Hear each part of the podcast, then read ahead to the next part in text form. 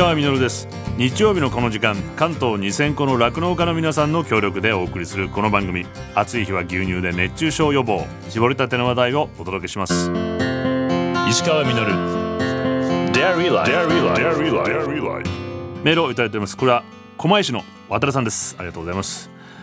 番組を聞いていて八ヶ岳牧場の様子が目に浮かぶようでした牛の世話をする大森さんが時に保育園の先生のようなまたある時には子を育てる親のようなまたある時は心理学やコミュニケーションの学者のように思いました。今日も美味しい牛乳がいただけることに改めて感謝したいと思います。ということね本当にこういろんな食品の毎日の食品の背後にはこうした人々や美しい景色があるこれ文化だなと。食文化ってのはこういうことなんだってことを改めてね認識してたんですけども、まあ、先週は八ヶ岳をバックに牛たちが草を食べてのんびりしてる姿を近くで見れる天女山分場の放牧地に連れて行ってもらったんですけども今週もですね与宅家畜担当リーダーその大森俊彦さんに今度は、ね、さらに広い放牧地に連れて行ってもらいました。放牧地沿いの最初のね細い道をこうずっと辿っていくとちょっと下る感じでいくとうわーっとこう眼下に視界が広がってもうとてつもない広さの草原が広がってます。こう草の緑色ともう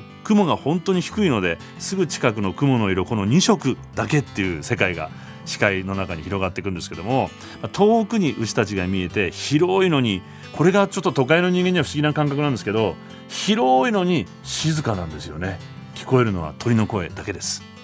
今ねあの道路から降りてきて、あのこの辺を見てて下に見えてるところがこちらになるんですけとんでもない広さですねこれ。今あちらにあの手前側に黒毛マッシュの群れが、はいはい、あれやっぱ100頭ちょっといますしその奥にホルスタインのさっきの牛たちよりちょっと大きい子たちのがまた100頭ぐらいで。でこれで今見たので半分弱になるんで。これでまだ半分弱、はい。はい、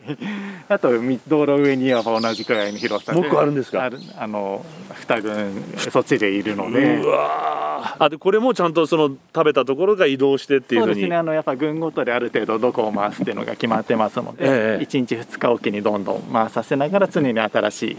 新鮮な草を食べさせて。はあ。かわいい。そうなんだじゃあ本当にこれはパッと見素人が見るとただの草原に見えますけど、えー、草の種類かなりちゃんと美味しい草をありますね。いろんな種類、まあ、美味しいんだろうな。やっぱりこう青草っていうのは。青草美味しいと思いますね、ね、あの人間が嗅いでもいい香りですもんね。そう。ここに来ると、ね、草原の香りっていうかね、うん、そういうのが何とも言えないアロマの匂いというかね。本当にいい香りしますね。でもこれ同時にその移動していくことでうんちやおしっこがまたここの土にも良くなってで歩いて耕してくれて、次の戻ってくる時にはまた生えてるように。そうです。草がまたねある程度回復する。うわ最高ですね。ずっと循環がここで、ねまあ、うまくいってるうちはいいんですけど難しいですかやっぱり。ねなかなかうまくはいかないですね。自然相手なんで。あとやっぱこんだけの頭数あの予定して預かるにはもう日にちを決めてそうですよね。計画しないといけないもので。どっかにしまっとくわけいかないわけですもんね。この日にやりますよって時でもその日が雨だろうがあのずっとその前天候悪かろうがもうそこでやらなきゃいけないので。えこれ何百頭ここに放すってどうやって、はいトラックで来て、まあ、トラックで、まあ、何十頭ずつかこう。それで一回あの上の基地のところで集めて群分けをしといて、であと一斉に道路を渡して。え歩かして？はい。いろんな群分けにするんですけど、まあ、ここの道を通してここ歩いてくんだみんな。下まで行かせることもありますしそれずっと牛追いみたいなことやられるそうそうですね。であとまあここまで入っちゃえばあとはそのこの中をぐるぐる回るだけなのでここ連れてくるの大変ですね。最初が大変だとあと最後あのここがなす終わる時に出す時が大変なそのまあ2回はね年間のうちでもかなり気を使っている時になります、ただ出る時はもうやっぱ歩いたりとか、うん、群れの行動にすごい慣れてるので帰りの方がまだちょっとは楽かなっていうところグループができるまでが大変なんだ。初めてやっぱ家からね出てきて っていう時の方が大変ですね。本当子供と同じですね。クラスがまとまるまでが大変なんだ。そうですね。じゃあたまにクラス替えみたい。なこの子はちょっとこっちだなってやっぱり。いろいろあります。特にやっぱ妊娠した子たちはもうここに種付け対象群じゃなくなってきたりするんで上に上がるし逆に若かった子が今度あの種付け対象群になった時はまたこっちに降りてくるのでそういう群の入れ替えを常に行ってるあと農家さんとうちとの間も常に入れ替えがあるので、分娩が近くなったら帰りますし逆に農家さんである程度の月齢になった子がここに入ってきますのでそういう入れ替えがもう毎月行われてます。それ一頭が何百キロもあるもんそれやんなきゃいけないわけですもんね。そうです。子供とは違いますそこはね。トラック。トラック作業ですもんね。ならないですけれども。大変ですね。全部のことを やってますお医者さんであり、はい。ほ先生でもあり。先生でもありトラックの運転手で先もあり。生もあり。はい。石川稔 Dairy Life. 石川稔がやっています。デイリーライフ山梨県八ヶ岳牧場の管理と運営をされている。山梨県子牛育成協会。予託家畜担当リーダーの大森俊子さんに今週もお話を伺って天女山分譲で案内してもらってるんですけども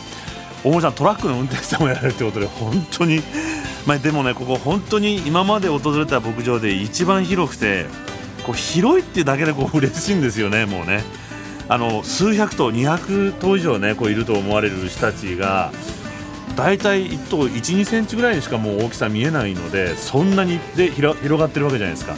そんなにいっぱいいるとは見えないぐらい本当にこう風景の一部にこうなっていて美しいんですけども広い放牧場のずっと向こう側はこう森になっていてそして僕が立っている放牧場の一番反対側。で背後にはですね僕の清流のせせらぎのある野鳥公園の遊歩道の森へとこうつながっている。ですけどもそこハイキングコースにこうなってるので皆さん牛を見ながらのんびりと歩いてる人たちもいらっしゃいました。日常を離れてこう別世界にこうやっているともう僕たちも心が躍ってしまうんですけどももちろん自然はこう美しいだけじゃなく厳しい一面もあるそうです。あ歩いてる人いますね。だいぶやっぱコロナ明けて観光客の人戻ってきて来られるようになってましてあでもそういうのもいいのか。そうやってこう人をこうやって彼ら守られてるこういう自然な環境の中から人間とちょろちょろ触れ合うっていうのも まあそれもありますけど、あとはまあやっぱ来る方たちがねやっぱ特に興味ある方あはうちら作業してるといろいろ聞いてくるのへでーそういう時に「へえ」って初めて知ったとかそういうことってかなりありましあて人間が学べるんだ。そういうところでまあ逆にあこういうことを普通の人は知らないんだなとかそういうことをねいろいろとこちらもまた勉強しながらねやらせていただいてます。実はじゃあ観光客の相手もされてるんですね。まあ一部あのやっぱここが遊歩道になっててちょうね。どまあ種付けしたりしてる時とか特にあの皆さん何してるんだろうってですから興味ありますもんね。最初はどういうきっかけだったんですかこの仕事は？まあ、まあ獣医師になるの動物が好きだったっていうことで始めたんですが、大学行ってる間にやっぱ牛と触れ合う機会がすごい多いはい研究室に入りまして、でそこであ牛の牛っていがいいなと。いなと。でやっぱいろんな実習とか行ってる時に、はい。牛牛飼ってる農家さんと、ね、あの接して仕事するのいいなっていうところで。ええ他の動物とは違うあの魅力って何ですか？大きいっていうだけでもね全然魅力ですよね。なんか全て受け入れてくれるっていうちょっと癒されますよね。ありますね。なんかね、はい。あの大きいのに優しいじゃないですか。牛は特にねあの穏やかなので、はい。あの非常に癒されながら仕事をしてるというか。大変な時ってどういう時ですか？大変な時はやっぱねここだとやっぱ雨の日であ。も同じ作業をしなきゃいけないんですので梅雨の時期あと台風の時ですとか。あ台風ここすごそうですね。でただそういう時はもう牛はやっぱああいう森のそばとかに行ったり風の当たらないところ行くんですががただうちらの作業も 日頃の作業人間は休めない。そのままあるのでそれでも牛を集めて違う放牧地に移動させたりとか、まあ、種付けも当然あればその時でもやりますし。あ。じゃああの向こうの方にこう森があるのもいいんですね。そうですね。やっぱ木があるのも。日陰ができたり風よけになったりとかもあるので全くないとやっぱりねちょっとあ。全く日陰がない状態になってしまうので。じゃあこれ本当に今日あの暑い日はみんなどっちかっていうと日陰の方に行ったり。そうですね。はい昼間はそっちに寄ってたあと雨の日とかなるほ日ど陰にいること多いですけれども。あと危ないのは雷の時ですね。これは避けられないじゃないですか避けらんないですよ。本当車から出らんないというのはありますし。来たら怖いですよえねー雷になってる時だけはちょっと作業は一時中断という形を。そうだよね。何にもないもんね逃げるところ。やられててすげえ楽しいなと思う時ってどういう時ですか楽しいなという時はまあまあやっぱもう毎日自然のいろんな環境の中でやってるのでまあ、し自然の中で過ごすというかのそうとあと牛と一緒に過ごす。それがまあまあ幸せで環境最高ですよね。消費者というか一般の人に何かこう伝えたいこととかございますか？そうですね。まあ牛がねまあお肉になるにしても牛乳を絞るにしてもそれまでの間ってやっぱ結構大変な期間とうん。手間といろんな人が関わってそこまでなるので、はい、あのいっぱい消費していただければなと思っております。でなるべくやっぱ美味しい牛乳が絞れるような牛をここで作るのと、はいはいまあ、当然あのにお肉に関してはここでまたあの子たちから生まれた子供が肉、うんうん、お肉用の牛になりますので、うん、えー、そういうので、まあ、健康であの丈夫な子供をね、産んで美味しいお肉になってくれればなと思うのでそれをまた美味しく食べていただければと思ってやっております。石川稔。Dairy Life Dairy Life 石川稔がやってまいりましたデイリーライフこの番組では皆さんからのメッセージをお待ちしております。メールアドレスはミルクアットマーク tbs.co.jp です採用させていただいた方にはミルクジャパンのオリジナルグッズと番組ステッカーをプレゼントさせていただいています。番組公式 X もあります。ハッシュタグミルク954をつけてつぶやいてみてください。来週もね八ヶ岳牧場。これ広すぎるのでなかなか4週にわたってご紹介させてもらいたいと思うんですけどまだあるんです。まあ、今週まではですねこの放牧場の景色を大満喫したんですけど確かにもう 1,000m を超えるここで雷が来たら山の雷なんで命に関わるねところでお仕事されてるんだなということ。そして僕はですね一つ個人的なんですけどもかなり。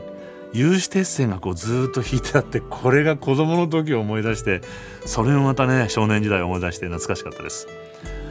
大森さんこう牧場を前にするとずっともう満面の笑顔でニコニコニコニコしながらお話してくれるんですけども実は東京出身でで今でも今はですね思い立ったら早朝あ今日は行けるっていうので八ヶ岳登山をパッと楽しんだりとか自然と一体の暮らしをご家族と一緒に過ごしてらっしゃるということなんですけども。一見そういう話を聞いてるとこう自由な田舎暮らし羨ましいなーなんて話してたんですけども。でも本当は全部で500頭の命を預かっていてそれを世話をして管理をして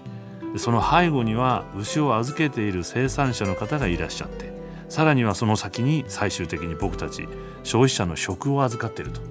大変な責任を背負ってらっしゃるんだなと思いました。バーナード・ショーという文学者の言葉を思い出したんですけども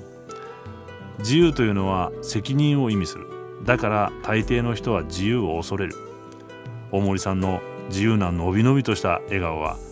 自分にしかできない責任を負ってる人だけが持てる笑顔なんだなと思いました。石川稔デイリーライフ。この番組は関東2000個の酪農家関東生乳関連の提供でお送りしました。石川稔。Dairy Life